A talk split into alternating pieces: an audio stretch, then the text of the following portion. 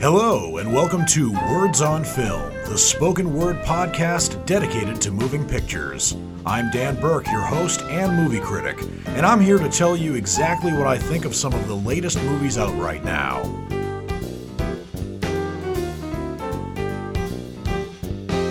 For today's show, there were no movies that were released brand new into theaters.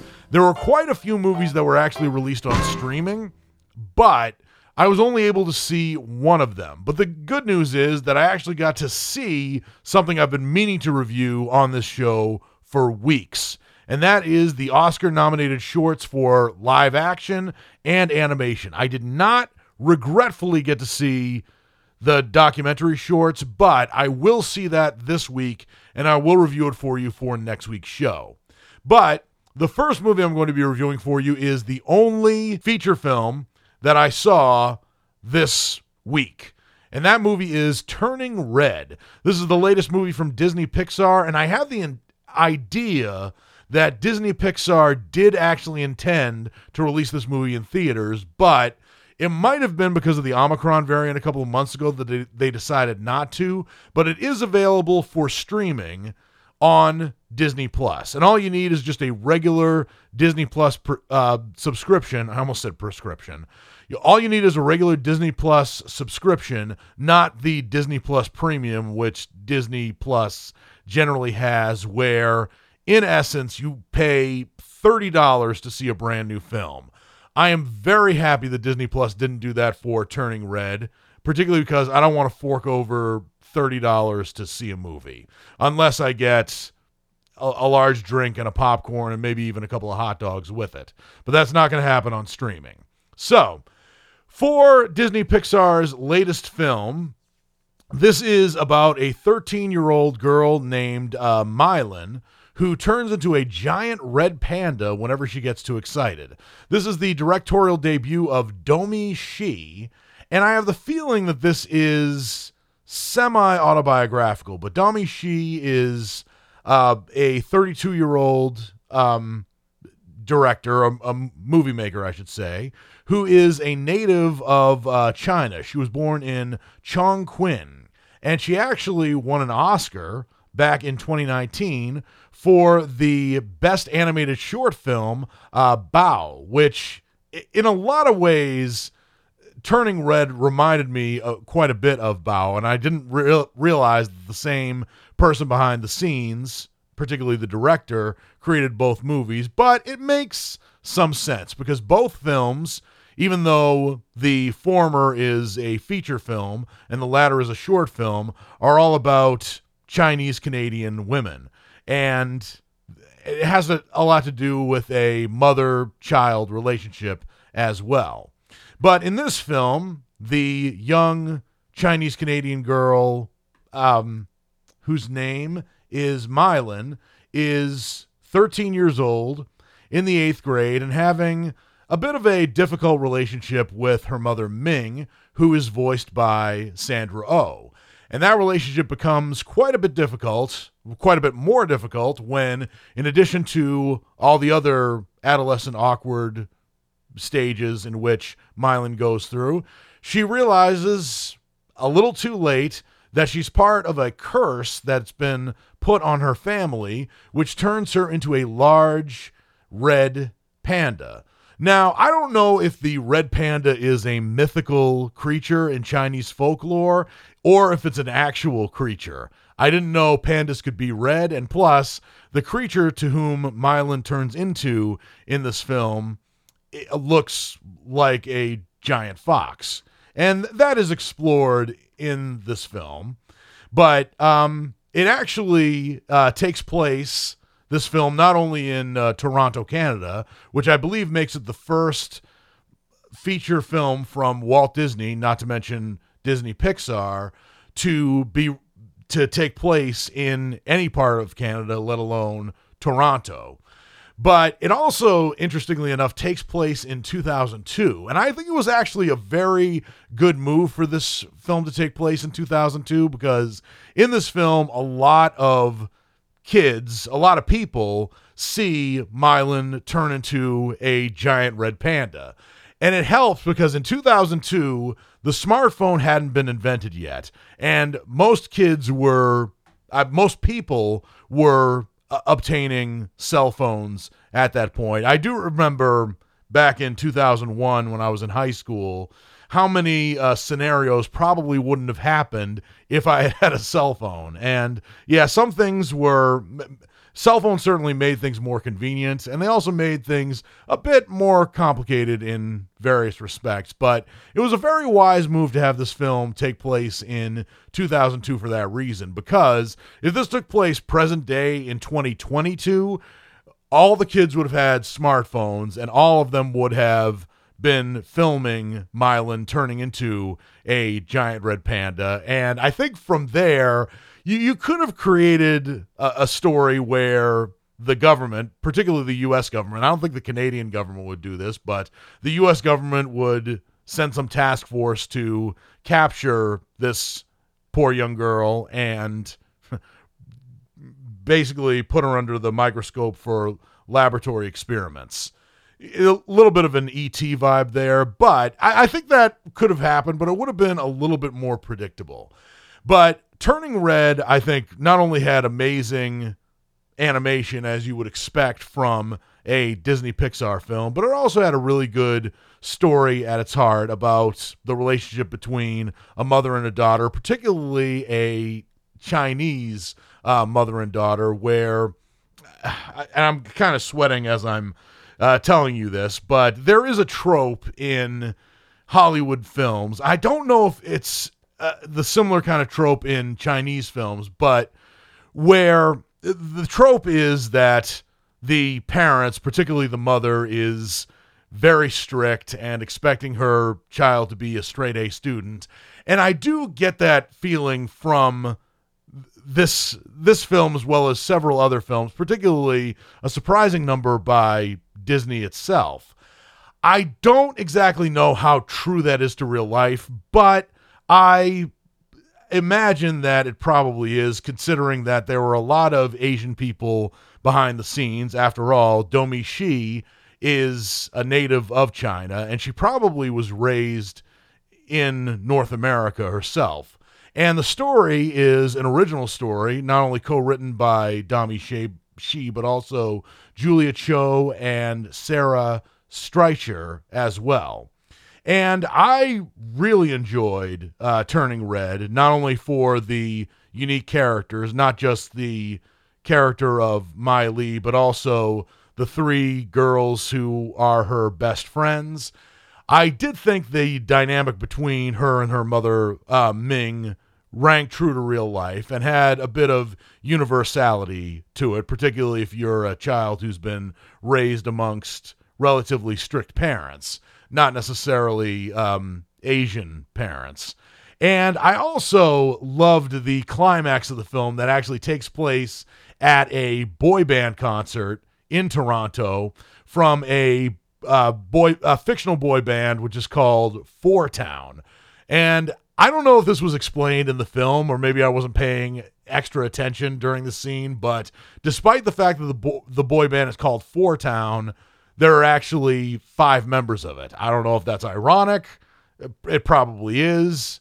I might see the movie again to get that sort of explanation um, about the the name behind the band. But this movie, in a lot of respects, felt very true to 2002. Not only in the technology of people having flip phones as opposed to smartphones. Although it would have been cool to have seen some Blackberries there as well. But also, some of the music that's incorporated into it made me kind of nostalgic about 20 years ago. But the point is that uh, uh, Turning Red is a return to form for Disney Pixar after a few relatively mediocre films over the last couple of years. But I certainly enjoyed it, and it gets my rating of a knockout.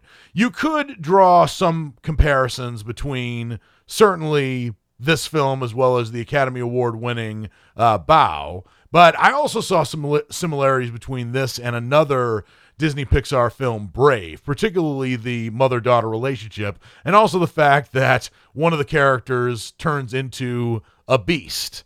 But that doesn't take away from the film. I think it's a favorable comparison and a good parallel. And there is actually a theory going around the internet that the all the um, Disney Pixar films take place in one universe, just not in the same time period. I'm not sure how true that is, and Pixar has not verified that, but Turning Red certainly has some validity to it, or rather, it could easily tie into a perceived alleged Disney Pixar universe. I don't know if that exactly matters. What matters, though, is that it was a very good fantasy comedy and it also had some universality to it, particularly if you've been raised amongst strict parents. Like somebody who has might be hosting the show would have been. But of course, I'm getting off topic. I like Turning Red, and I probably will see it again very soon. And I don't see many other movies twice.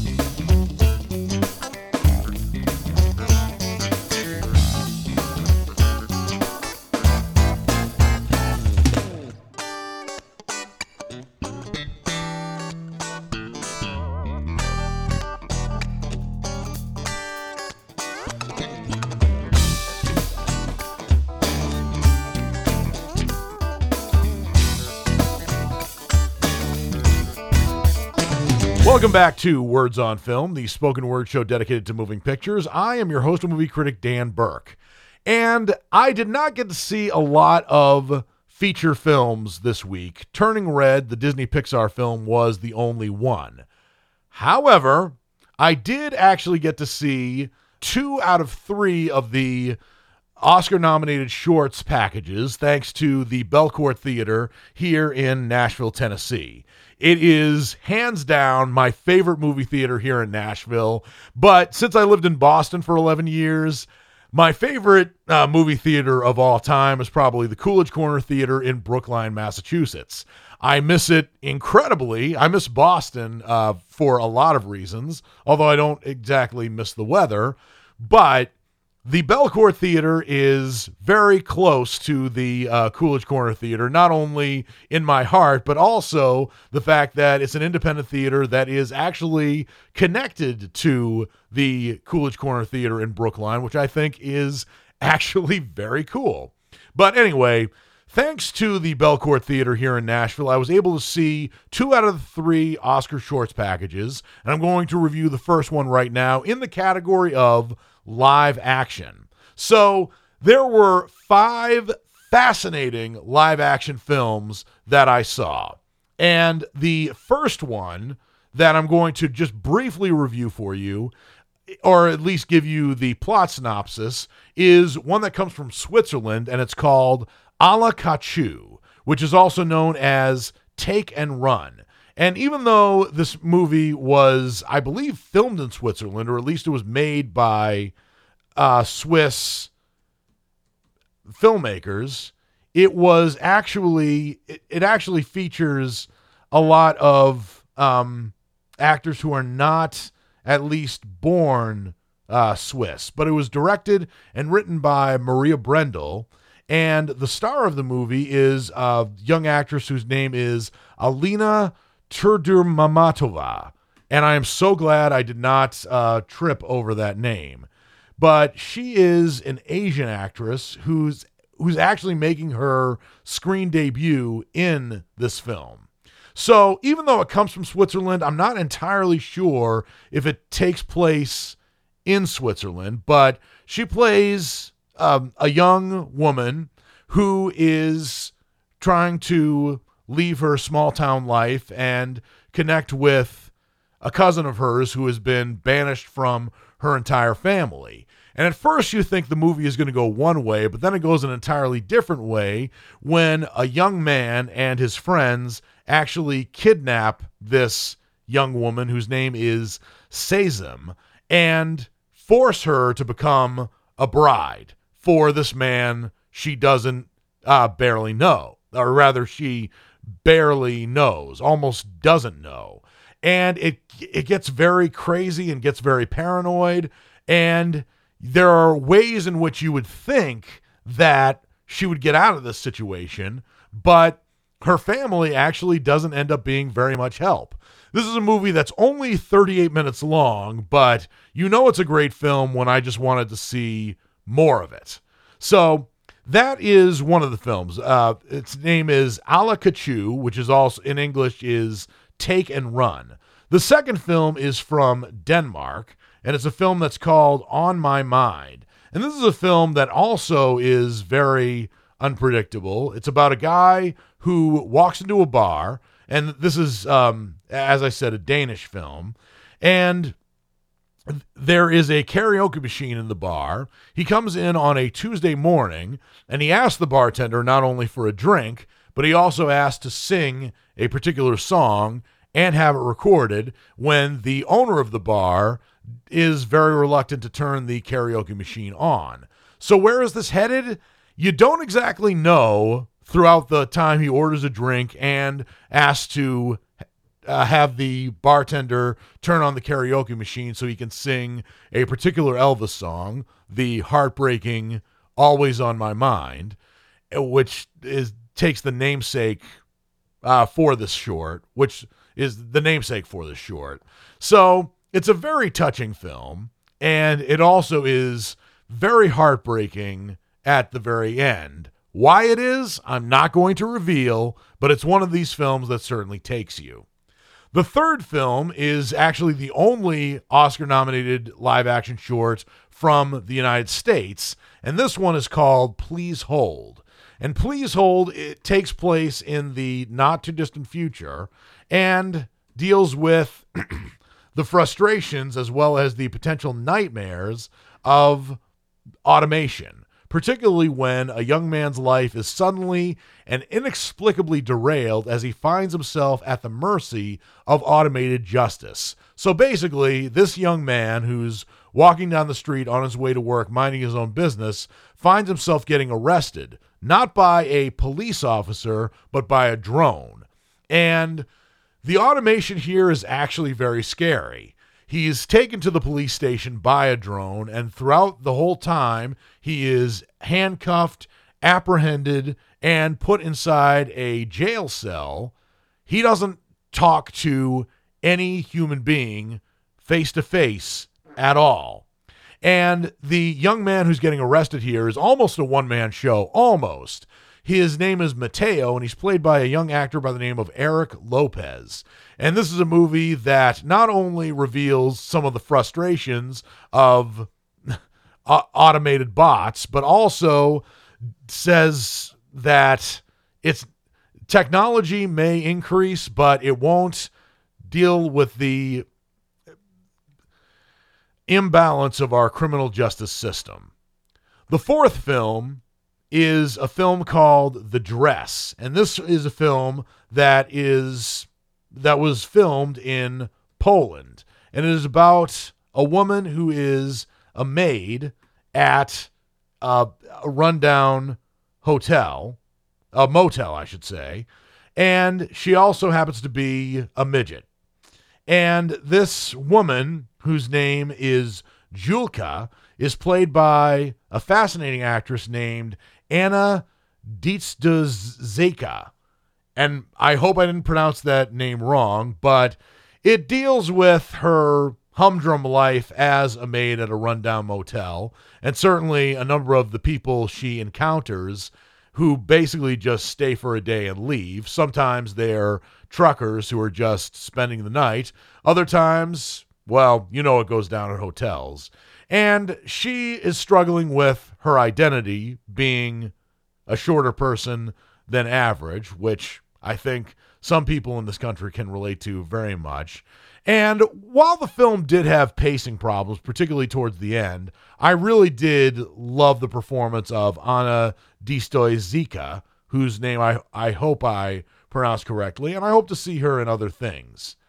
And the final film that is nominated for Best Live Action Short is one from the United Kingdom that's called The Long Goodbye. And this actually has one of the few familiar faces amongst the nominees in this category. And this, The Long Goodbye, is a film that not only is um, co-written by Riz Ahmed, but it also stars him. Um, so for some reason, he's uncredited uh, as himself, but he plays a young man who lives in what is presumed to be London, England, with his large Indian family. And at first, he is going about his business and he is just playing with his uh, younger cousin while the news is on. But the news is actually foreshadowing what's going to happen next. And what happens next is very scary. As a matter of fact, there are three films um, amongst the nominees that are uh, that are scary and make you paranoid, but they are all too real. And even though the U.S. Uh, live action nominated movie Please Hold might not be real yet, you have the feeling that it will be. But Riz Ahmed is uh, an actor's name who you might not recognized instantly, but he's somebody who has actually been nominated for two Oscars. The first one was for Best Live Action Short this year, but last year he was nominated for Best Performance by an Actor in a Leading Role for the film Sound of Metal, which was an excellent film, and he was great in it. He didn't win last year, but that film certainly put him on the map, and I'd like to see him in other films as well. Although he has been in some films that I've I've seen previously before Sound of Metal, like for example, he was he acted alongside Jake Gyllenhaal in the film Nightcrawler from 2014. He was also Bodhi Rook in Rogue One: A Star Wars Story, which was I think a decent Star Wars film, but I didn't think it was as great as other people told me it was.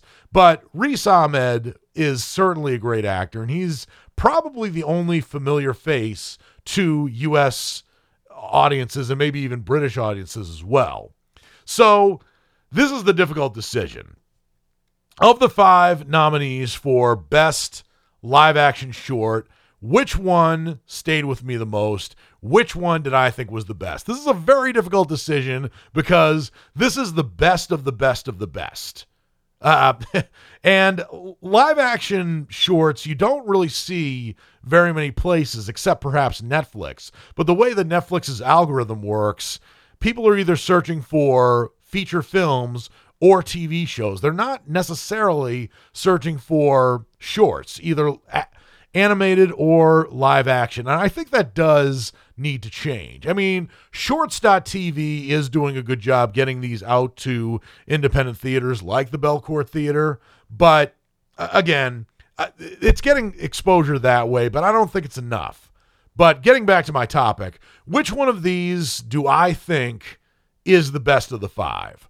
Personally, even though all of the shorts are great, and I took something out of each and every one of them, I think that Please Hold is the best. This is the entry that came from the United States, and I just think that it is is universal in its approach. I might be biased considering that this is the only film that was nominated that is from an American filmmaker, but I thought that it was both funny and scary, and I thought that Erick Lopez did probably the best acting job of all the other actors that were nominated in this category. And he expressed, I think, the most convincingly the frustration behind waiting and holding as bots are doing their thing. And it also shines an unintentional light, or maybe it's a more intentional light, on the prison complex here in the United States. Even though he's not technically in prison, he's in jail. But Please Hold is the one that I think should win. And I'm going to go as far as to say that it will win too. But I'm not the greatest predictor, so don't take my word for it.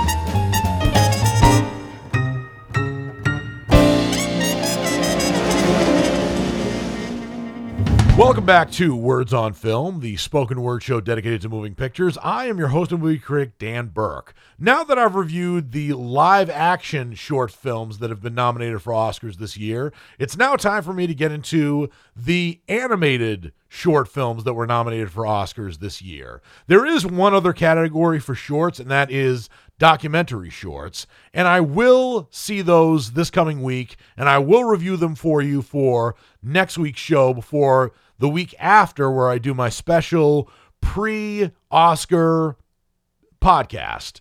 But I wasn't able to see the documentary shorts this week, but I'll save that for next week. But here are the nominees for Best Animated Shorts. And I got to be honest with you, three out of five of these shorts were actually more adult themed than I would have expected because a lot of times the animated shorts are the most popular for very obvious reasons. People love cartoons. People of all ages love cartoons. But I found it very odd, first of all, that there are no um, a- animated short films nominated this year from the United States. There are no animated short films from Disney. Um, but there are, uh, I think the three out of five of them are actually in English. So I, I thought that some were better than others, as opposed to the live action shorts that were nominated this year. I did think that maybe one or two of the animated shorts were lacking, and not because they were more adult themed. So I'm going to get into the nominees and give you a brief description of them. The first nominee is from is a collaboration between the United Kingdom and Canada, and this one is called Affairs of the Arts. And this one is about a an eccentric artist whose name is Beryl, who is uh, back apparently. This is probably not her first appearance in a short, but it showcases one family's eccentric yet endearing obsessions with everything from drawing to screw threads and pet taxidermy. it's very interesting. Sometimes it is very sick, but I loved the animation uh, of this short. It's uh, hand drawn animation. It's very rough animation, but I think that the franticness of the animation for this short certainly matches the eccentric uh, Beryl, who is um, narrating this short as as well as some of the crazy people in her family who are uh, very eccentric and yet they have obsessions that are certainly very um, odd, but certainly make them human as well, and possibly even autistic. But the movie doesn't mention autism. This is a this is one of the three shorts that is not for children uh, because it has nudity and it has swearing, and also some of the obsessions, particularly the pet taxidermy, might be frightening towards children. But I did enjoy th- this short, which came from uh, a filmmaker, an animator by the name of Joanna Quinn, who has drawn and directed several uh, animated shorts over the last 20 years. And this is not her first time being nominated either. She was nominated last time in 1998 for a short film called Famous Fred.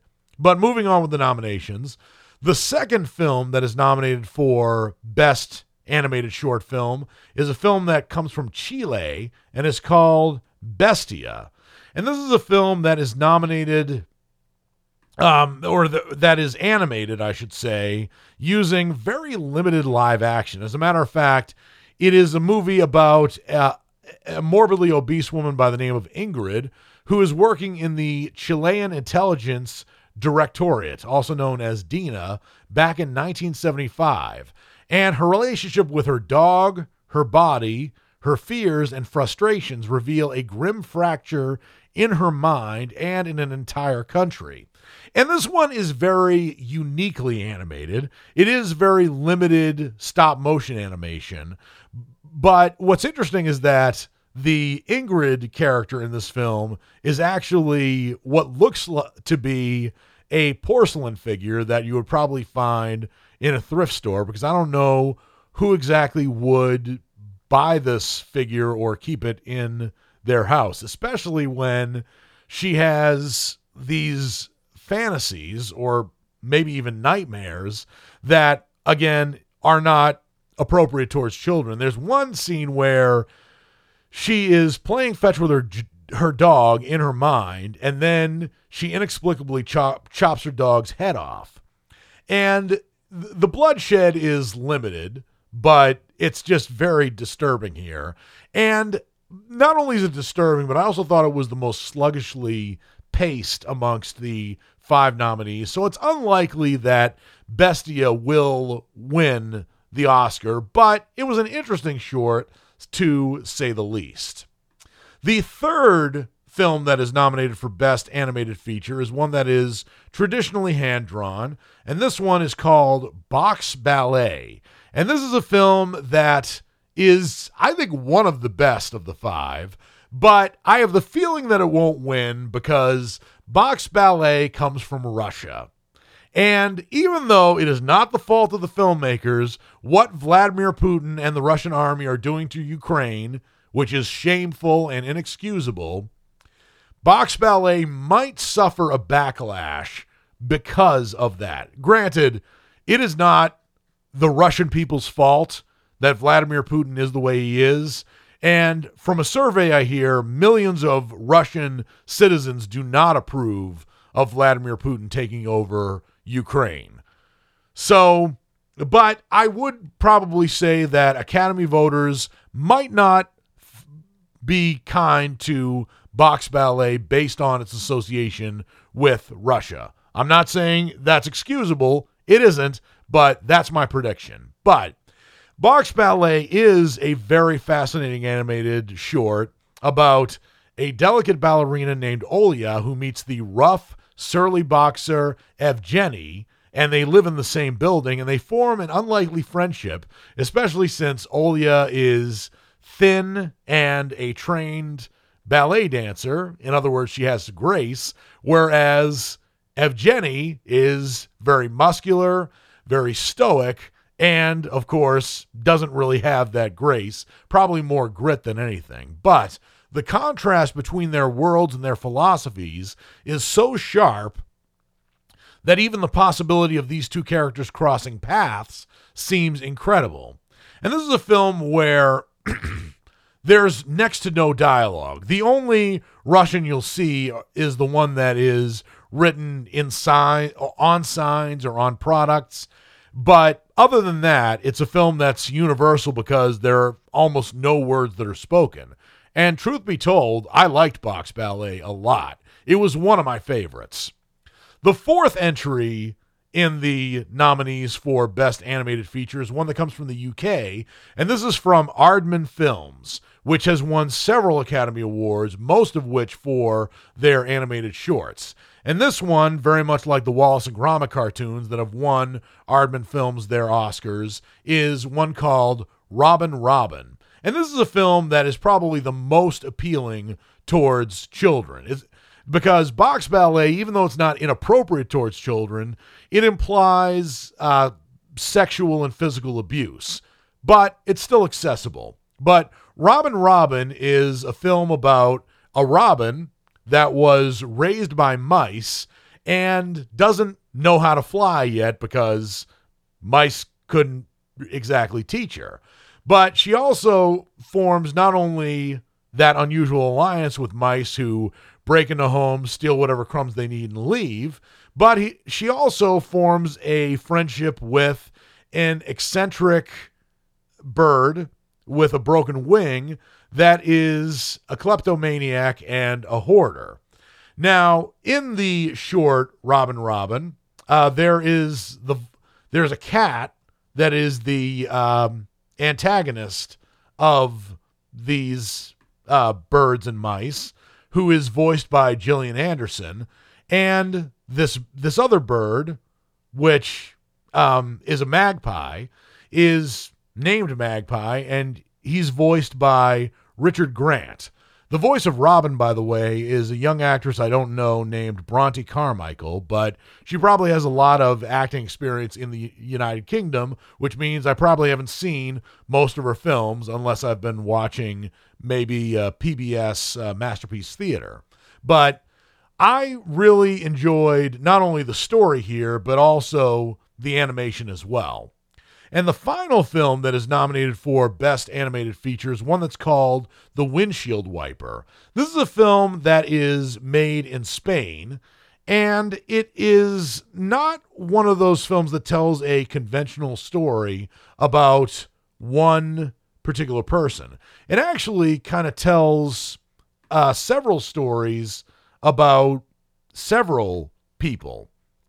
And it kind of cuts back and forth between a cafe where somebody's smoking a whole pack of cigarettes and a man poses an ambitious question What is love? And a collection of vignettes and situations will lead the man to the desired conclusion. So, at first glance, it looks like this movie is maybe CGI animated, but I have the feeling that director and writer Alberto uh, Mielgo filmed this with um, an iPhone. And the reason I say that is because the movement of the characters seems all too fluid and even more fluid than rotoscoping, which is one of those uh, techniques that some filmmakers like Ralph Bakshi, some animators due to a fault, and others like Disney has done since Snow White and the Seven Dwarfs. And not um not excessively, but enough so that the human characters like Snow White seem particularly real. But this one I thought was in my opinion cheating a little bit because it, it looked to be that of course, I'm not against rotoscoping, but when this movie is done with a, uh, an iPhone filter, or so it looks like, it, it doesn't look like the animators actually put in the kind of effort that the other four films and several other animated shorts did. But I thought it was interesting. I just don't think it'll win for Best Animated Feature. Of these five, which one do I think will win? I would probably say Robin Robin. And the reason is not because it is the most kid friendly of the five. The reason is because, first of all, it has Aardman Studios behind it, which has already won several Academy Awards. But also, the stop motion animation with this movie is nearly perfect. And it also takes into account that the creatures that are doing the stop motion animation look like they were made from arts and crafts, from paper mache. But I think that really adds to the appeal of the story, not to mention the fact that at 31 minutes, Robin Robin is the longest of the five nominees for Best Animated Short, but it didn't feel like the longest. Bestia probably did. So I thought it had storytelling down, but I do think that Box Ballet might pull off an upset. But given the fact that it was made in Russia, and granted, Vladimir Putin had nothing to do with this film, thank God, but the fact that it's Russian is going to damage its awards credibility quite a bit, particularly how mad Americans are at Russia right now. Not to mention, not only America, but the free world is really mad at Russia right now. And and even though it, it's unlikely that World War III is going to break out, who could blame them? But I do. But if Box Ballet ends up winning, I, I won't be disappointed because it is an exceptionally well animated film. But I think Robin Robin will win and should win.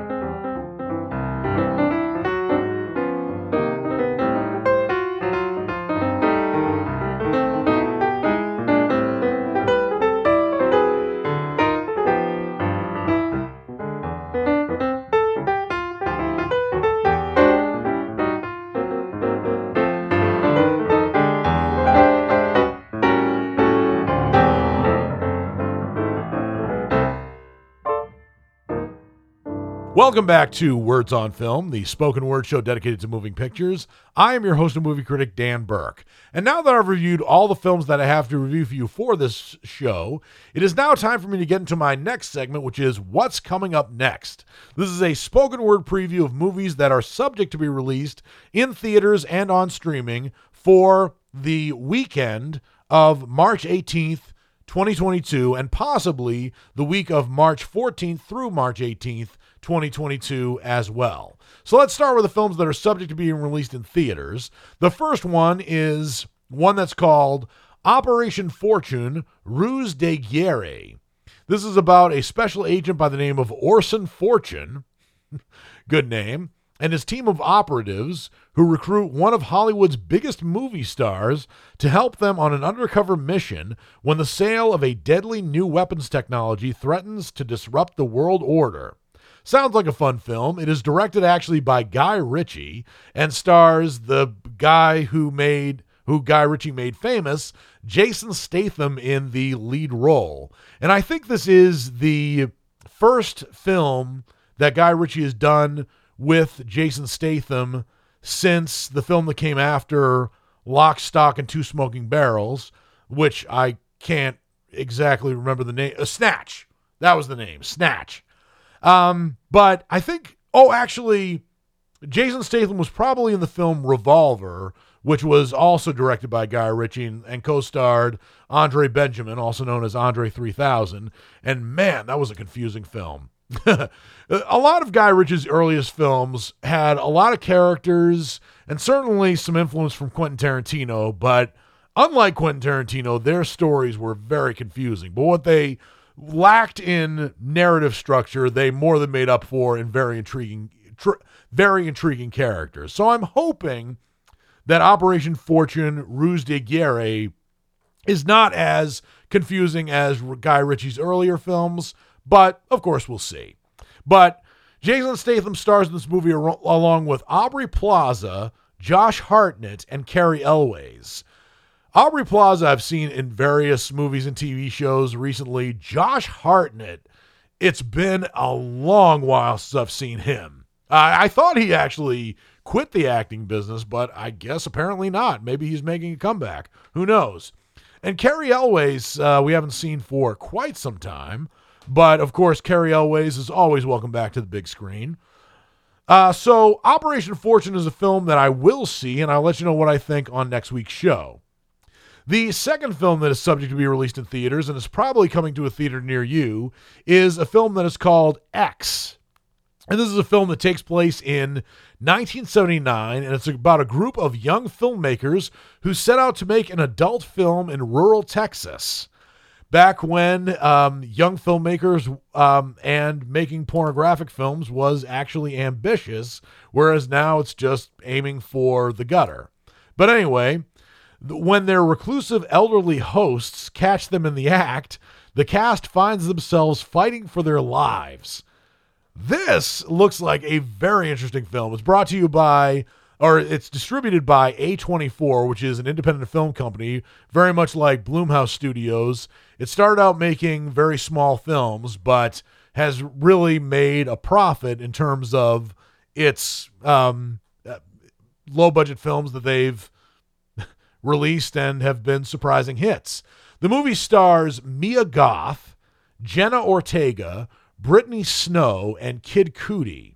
And I think this is Kid Cudi's uh, directorial debut. And Mia Goth, I've seen in a couple of uh, films that have come out over the last couple of years. There was a film she was in directed by Gore Verbinski, which was called A Cure for Wellness, which was a box office flop and was pulled from theaters after only about two weeks. I thought that film was actually very good and very freaky, but uh, that's how Mia Goth's face is familiar to me. But regardless of how you felt about A Cure for Wellness, X is a film that I will see, and I'll let you know what I think on next week's show. Another film that might be coming out in theaters near me, but I don't know exactly if it will, is a film that's called Umma. And this is a movie about a woman named Amanda, who's played by Sandra O. Oh, and her daughter, who live a quiet life on an American farm. But when the remains of her estranged mother arrive from Korea, and I do not envy the person who had to make that delivery, Amanda becomes haunted by the fear of turning into her own mother. And while I haven't seen any previews for this because I avoid previews like the plague, um, I'm looking at the poster right now, and Sandra O oh looks more worried and scared than I'd ever seen her look in a film. Not to mention, she has a haircut like the woman from American Gothic. So, the, the painting. So, I don't exactly know how this movie's going to be. I'm very curious to see it, and if I do see it, I'll let you know what I think on next week's show. But the poster makes it look pretty terrifying. And Sandra O oh is not a woman who I would call terrifying. But another film that is subject to be released in theaters is a movie that's called The Outfit. And this is about an expert tailor who must outwit a dangerous group of mobsters in order to survive a faithful night. This movie stars Academy Award winner Mark Rylance, presumably as the tailor. And to see Mark Rylance take on a dangerous group of mobsters when he's not exactly somebody who is, shall we say, an action hero um, shoe in is actually probably more fascinating than seeing Jason uh, Statham take on the same group of people because we all know what Jason Statham is going to do. Specifically, he's going to kick ass. Mark Rylance, on the other hand, I don't exactly know. The movie also co stars Zoey Deutch, Dylan O'Brien, and Jonathan Flynn. The outfit I would love to see, particularly because it has Mark Rylance in it. And even when he's in films I don't like, like Don't Look Up, he's still a fascinating individual. So I will try to see it. And if I do see it, I'll let you know what I think on next week's show. I wish there was a theater somewhere near where I live which had every single one of these films ready to view. I would love that, but I'd also be way too spoiled. But the last film I'm going to cover that's been um, that is subject to be released in theaters is a film that's called Alice. And this is a film about a woman who is a slave in the antebellum South, so she's black, and she escapes her secluded plantation only to discover a shocking reality that lies beyond the tree line. The woman who uh, probably is the titular character in this film is played by Keke Palmer, who is a child actress gone good. And the film also stars Common, Jonny Lee Miller, and Gaius Charles. It, the poster looks fascinating. It certainly looks like one of those films that Pam Grier would have acted in in the early 70s. And I don't know if this is a film that's going to come to a theater near me. If it does, I will see it and I'll let you know what I think on next week's show.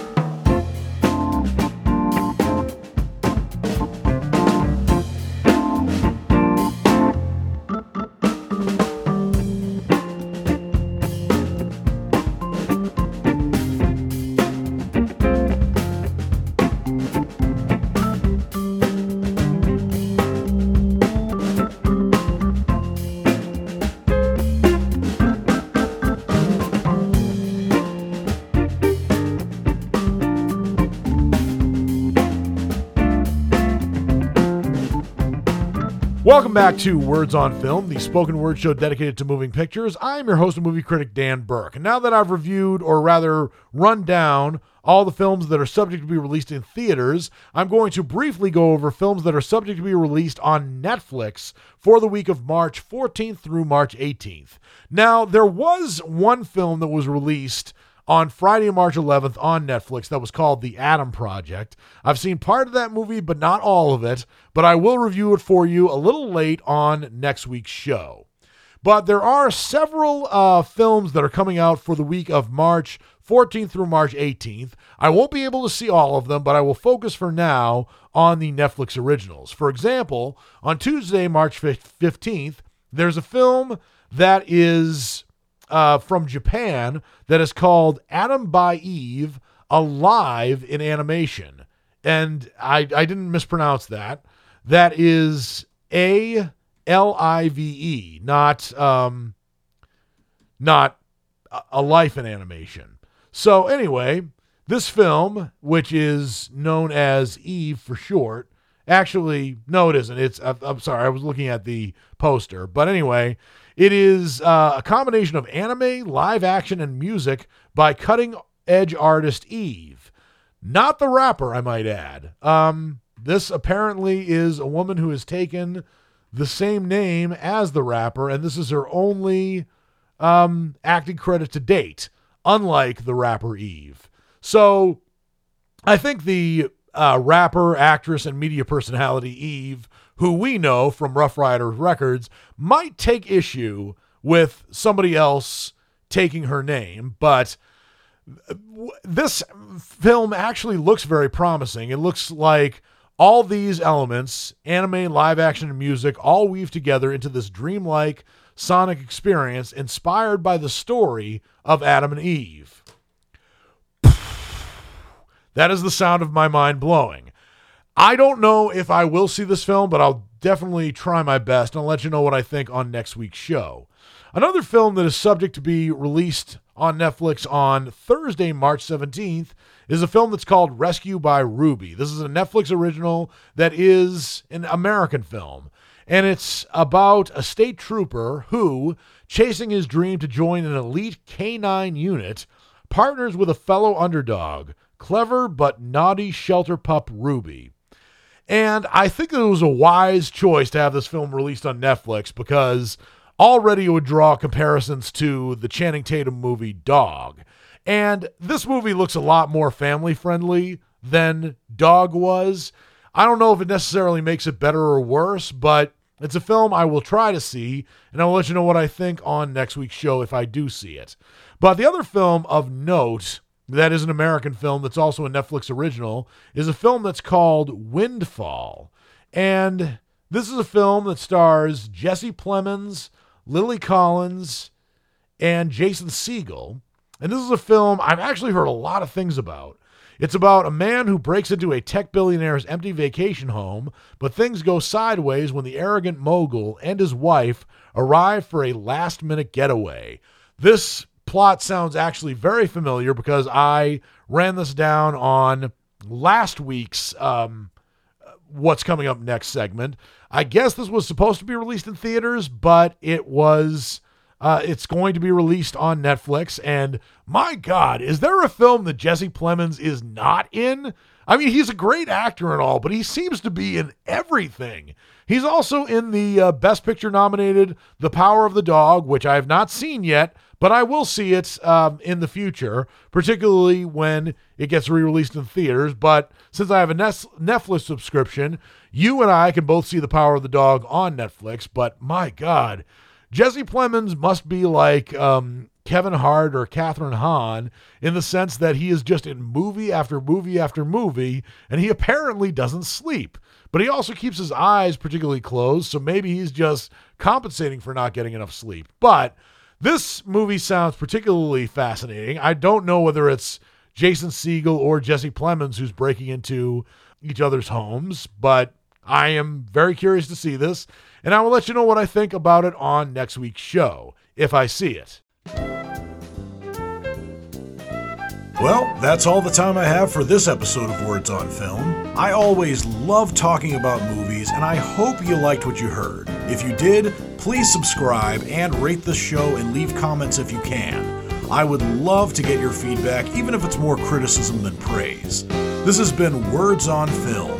I'm Dan Burke, and until my next episode, I'll see you at the movies.